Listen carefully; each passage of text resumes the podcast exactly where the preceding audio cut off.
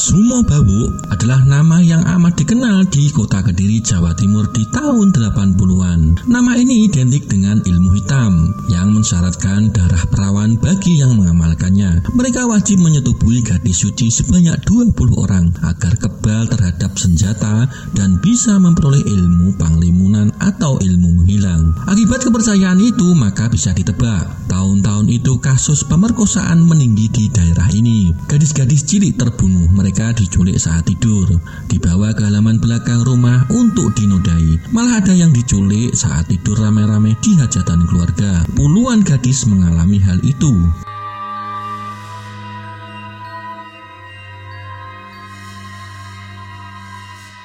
Pagi atau siang hari, keluarga yang kehilangan anak gadisnya harus bertangisan. Mereka menemukan sang buah hati sudah tidak bernyawa. Mereka mati mengenaskan. Bekas cekikan atau hujaman senjata tajam terdapat dalam tubuh mereka. Yang mengejutkan, semua gadis-gadis itu berlumuran darah di kemaluannya. Ada kekerasan seksual sebelum mereka dibunuh. Wilayah ini pun gempar apalagi korban lain, gadis-gadis remaja yang juga menjadi korban, diidentifikasi masih perawan.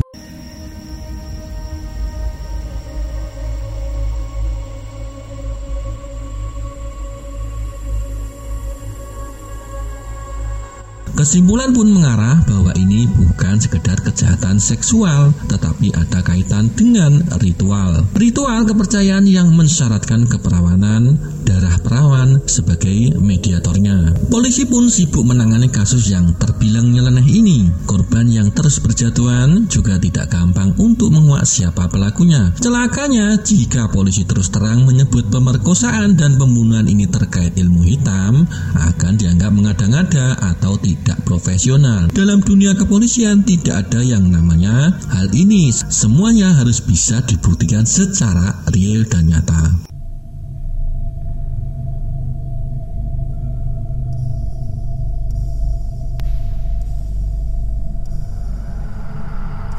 Peristiwa yang menakutkan gadis dan keluarga yang punya anak gadis itu berlangsung cukup lama, tercatat sampai melibatkan dua periode Kapolda Jawa Timur. Saat Kapolda Sutanto yang kelak menjadi Kapolri dan sekarang sudah pensiun, kasus ini baru terkuak dan tertangani. Kerja keras polisi menelisik kasus perkosaan yang diakhiri dengan pembunuhan itu akhirnya menemukan titik terang. Beberapa tersangka pelaku berhasil diamankan. Dalam interogasi itu, Dua di antaranya mengaku bahwa dia melakukan perkosaan itu untuk mendapatkan ilmu kekebalan.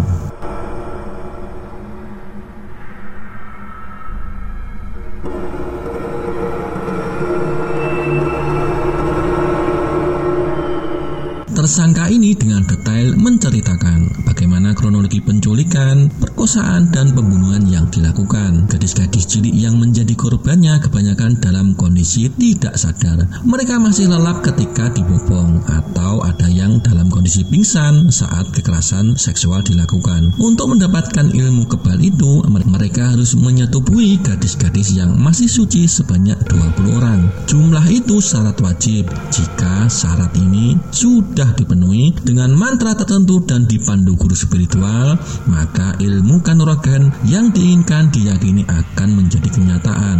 Lalu, siapakah guru yang dimaksud?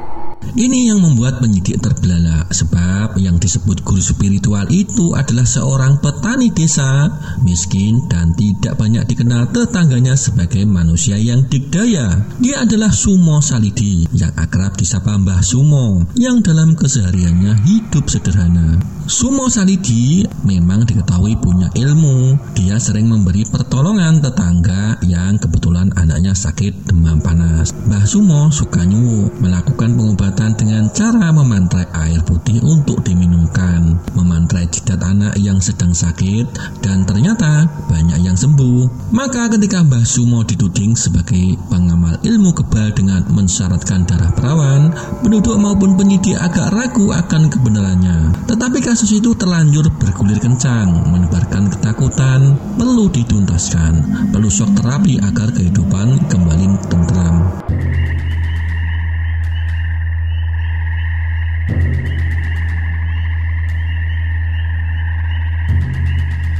Sumo pun dijemput penyidik. Dia diamankan. Proses hukum dilakukan. Berita acara pemeriksaan tidak sulit disusun. Sampai persidangan Mbah Sumo dinyatakan bersalah.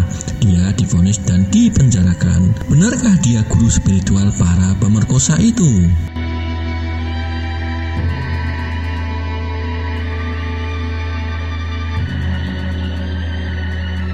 Mbah telah masuk bui, dia merasa enjoy-enjoy saja. Tapi di luar penjara mulai berkembang isu-isu tidak sedap. Mbah Sumo dikabarkan telah mewariskan ilmu itu ke keluarganya, juga ke pengikut yang ada di desa dan yang tersebar di berbagai daerah. Akibat itu, maka setiap orang yang ditanya tentang Mbah Sumo berusaha menutup diri.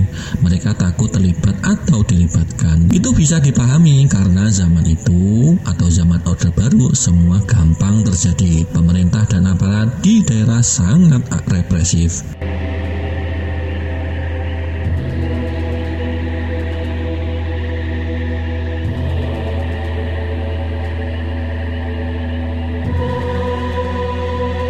Yang mencengangkan nama Mbah Sumo pun berganti, tidak lagi Sumo Salidi, tetapi menjadi Sumo Bawu. Sumo adalah laki-laki dan Bawu adalah kemaluan perempuan. Jika dijabarkan, maka Sumo Bawu itu laki-laki yang doyan kemaluan perempuan. Nama ini yang kemudian terkenal hingga hari ini dan juga dianggap sebagai nama sebuah ajaran.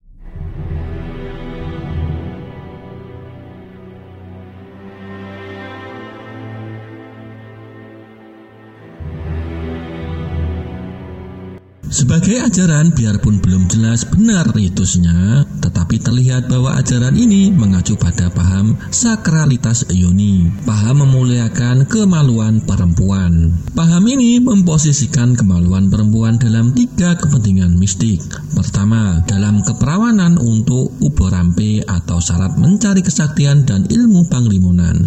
Kedua, lendir kemaluan perempuan saat sedang orgasme. Dan ketiga, kemaluan atau vagina itu sendiri. Untuk lendir kemaluan sebagai syarat untuk pelet dan menangkal ilmu pelet, sedangkan vagina dipercaya mampu menangkal ilmu jahat atau sikap.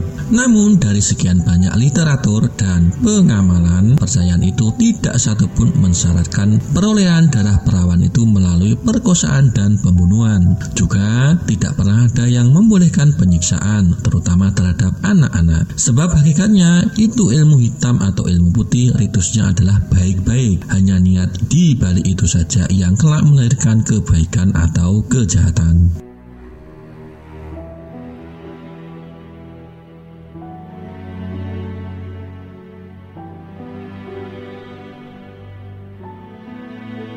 Beberapa tahun setelah menjalani hukuman, Mbah Somo akhirnya menghirup udara bebas. Dia kembali ke keluarga, kembali hidup miskin di rumah gedek, rumah yang bisa melihat luar melalui celah-celah anyaman bambu itu. Saya yang bertandang ke rumahnya kala itu harus bermain peta umpet. Ini karena penduduk tidak mau disuruh menunjukkan dan mereka pada takut kalau ditanya tentang apa dan siapa Mbah Somo yang telah digantikan namanya menjadi Sumo Bau itu.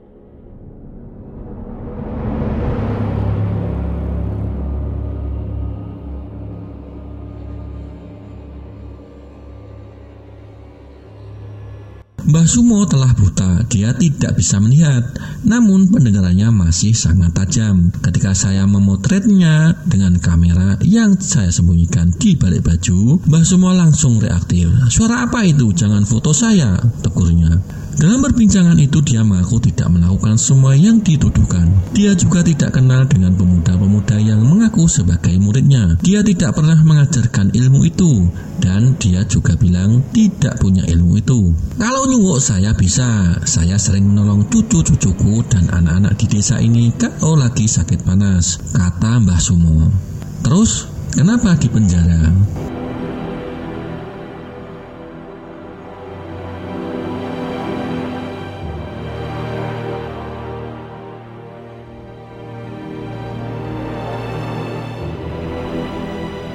Saya itu didatangi Pak Polisi. Kata Pak Polisi, nanti kalau diperiksa bilang iya saja. Kalau bilang begitu, nanti saya akan dipulangkan kembali ke rumah.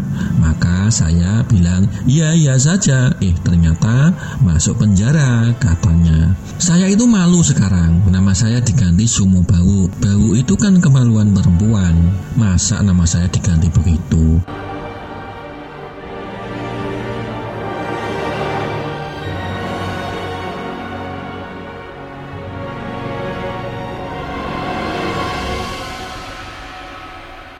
Sumo sendiri orangnya enak diajak bicara dan bercanda, tapi masyarakat setempat tidak ada yang berani mendekat. Itu karena ketakutan terhadap pihak-pihak tertentu yang bisa saja mengaitkan dengan kasusnya. Mbah Sumo sekarang telah tiada, jasadnya sudah menyatu dengan bumi. Namun aib itu telah mencoreng nama keluarga dan masyarakatnya. Setelah sang tokoh meninggal dunia, rumah berdinding gedek atau bambu di Desa Beduk, Kecamatan Ngadiluih, Kabupaten Kediri itu sekarang hanya dihuni oleh beberapa gadis. Itu pun merupakan cucu keponakan Mbah Sumo. Mereka tidak tahu tentang Sumo Salidi, juga ajaran yang dipercaya diamalkan sang kakek. Mereka hanya dengar-dengar. Sumo Salidi itu masih terbilang kakek. Sikap apatis juga ditunjukkan warga setempat.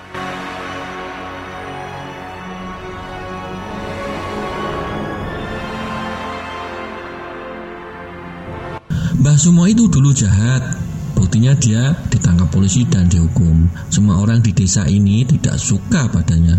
Kami pun sekarang juga tidak suka dengan gadis-gadis keponakannya. Paling-paling tingkah lakunya juga sama seperti wanita nakal. Ujar salah seorang ibu rumah tangga warga setempat yang tak mau disebutkan namanya.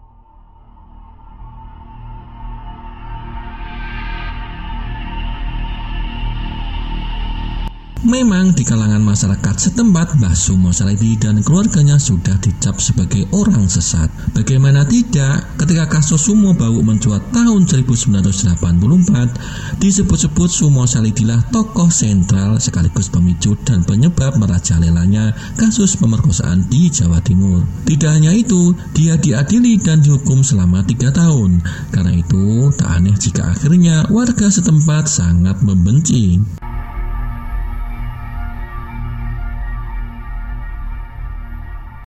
Berbeda dengan keterangan tetangga dekat Sumo Salidi yang juga tokoh masyarakat setempat Kiai Haji Mukhtar. Sumo Salidi itu orang yang apes, bagaimana tidak apes?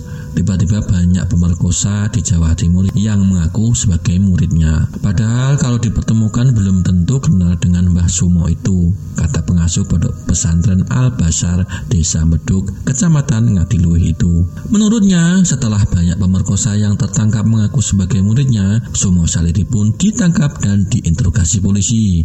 Ketika itu sebenarnya hanya ada dua orang pemerkosa yang diakui Sumo Salidi sebagai muridnya. Namun karena Sumo Salidi ini dia dianggap bersalah, akhirnya harus menjalani hukuman. Sebelumnya, Sumo Salidi ini lebih dikenal sebagai seorang mantan residivis keluaran LP Pulau Nusa Kambangan Cilacap. Kisahnya sekitar tahun 1940-an ketika masih duduk di kelas 2 sekolah rakyat, Sumo Salidi ini terlibat pencurian dan dibuang ke Nusa Kambangan.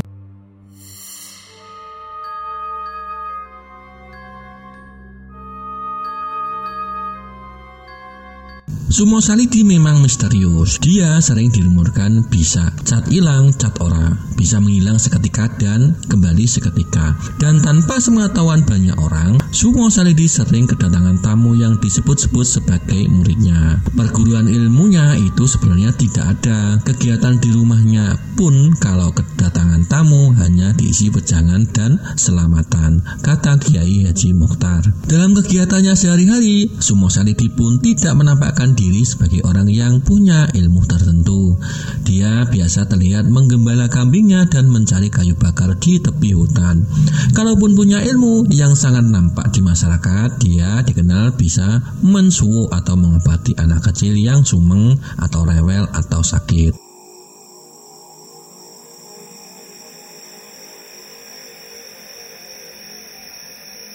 Sumo Saridi yang meninggal pada tahun 1994 berusia 90 tahun.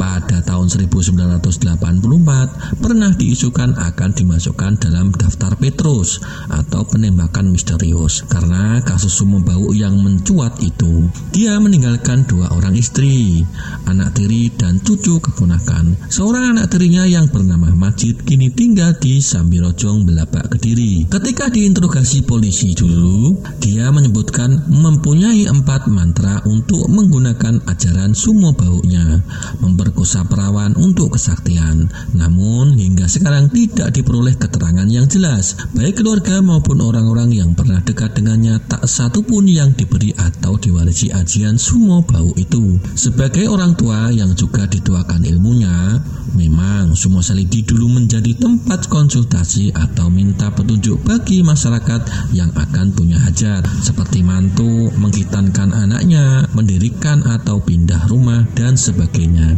Dia sering diminta tolong untuk mencarikan hari baik. Dulu murid-muridnya banyak terdapat di sekitar Persil atau perkebunan di Wates. Namun sekarang tidak bisa ditemukan satupun di antara mereka.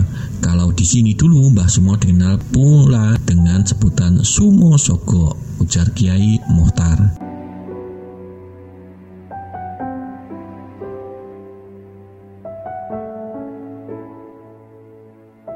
Sumo Saridi ini dulu bersama Duladi, kami tua aktif di Permai Persatuan Rakyat Marhainis Indonesia, sebuah partai yang ikut pemilu 1955. Organisasi ini pusatnya di Bandung. Kalau nggak salah, pengikutnya di desa ini dulu ada 40 orang, tak Kiai Mukhtar. Perkumpulan itu bukan sebuah aliran agama atau kepercayaan, itu hanya organisasi saja. Ketika Mbah Sumo Saridi dulu diinterogasi polisi pun selalu menjawab tidak tahu tentang asal-usul ajaran Sumo Bau itu. Karena perilakunya yang baik di LP, Sumo Salidi mendapat remisi selama 20 bulan dan selanjutnya dibebaskan. Namun hukuman untuknya ternyata belum selesai, sebab meski sudah keluar LP, dalam keadaan tidak bisa melihat, dia masih sering disiksa orang-orang muda. Bahkan entah disengaja atau tidak, pernah pula tertabrak sepeda motor.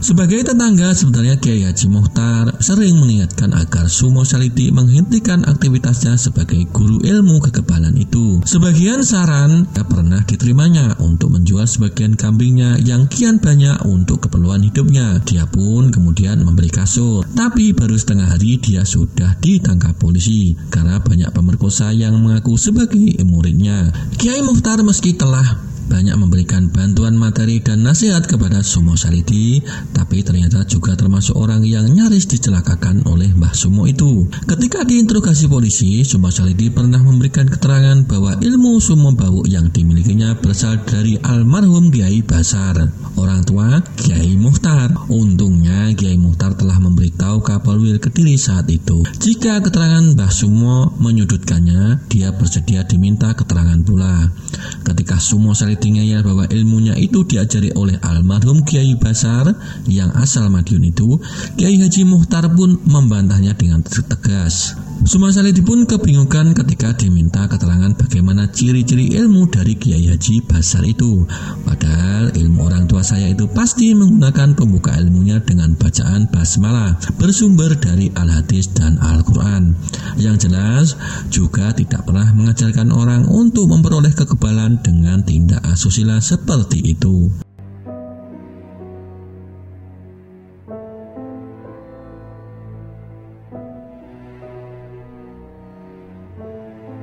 Kasus sumo bawok merupakan fenomena yang sangat menarik untuk ditelusuri latar belakangnya. Tampaknya kasus ini berkaitan dengan adanya ajaran ilmu sesat warisan zaman pra-Islam sebelum Islam masuk ke tanah Jawa. Fakta sejarah menunjukkan bahwa dulu di daerah Kediri dan sekitarnya terdapat ajaran Tantrayana atau Tantris yang memuliakan lingga yoni sebagai simbol pria dan wanita sekaligus manifestasi kesaktian dan kehebatan. Meski dulu tokoh ajaran Tantrayana yakni Nyai Calon Arang ditaklukkan Empu Baradat dan Prabu Air Langga, namun bukan berarti ajaran semacam itu musnah. Relief-relief di Candi Suarawana dan di Gawangi serta Gua Silomangkleng menunjukkan bahwa ajaran tersebut dulu sangat kuat berkembang di daerah tersebut. Dalam berbagai literatur tentang ajaran Tantrayana seperti kitab Tantra Sara, Nila Tantra, Sang Hyang Kamahyana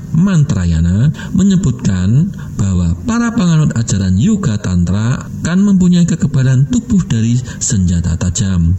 Bahkan pengikut sekte Birawa akan lebih dahsyat kekuatan mistisnya, yakni selain kebal senjata tajam, gesit gerakannya juga dapat mengubah wujud.